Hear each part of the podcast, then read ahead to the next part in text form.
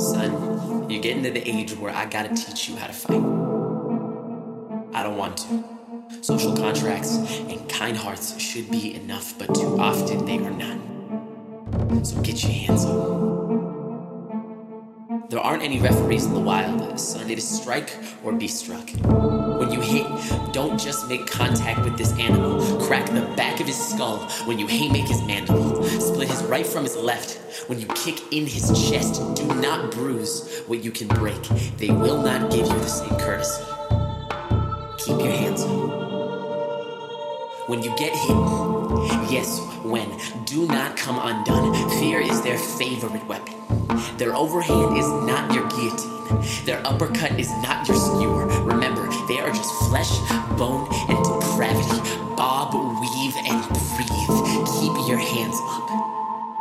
It is worth noting, son, that the most significant battles for your life won't be fistfights. Most times, your flesh will ensnare you. It'll hog tie and slug your better judgment like a bountiful pinata. May you dangle every crimson milliliter of temptation gush from your mutilated mind in those moments, son.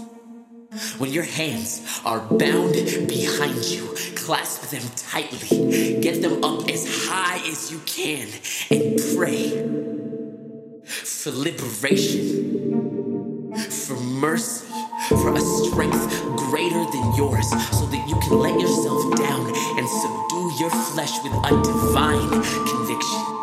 Even afterwards, keep your hands up. Because despite these directions, there will still be bouts that I can't teach you enough about. I have not yet found a strike that can stop a mind from choking itself, or a counter for cops with bloodlust and the law on their side. I can't sweep loved ones out of bad decisions or shield them when their number's being called. Too many of your life's fights won't be fair, and the only peace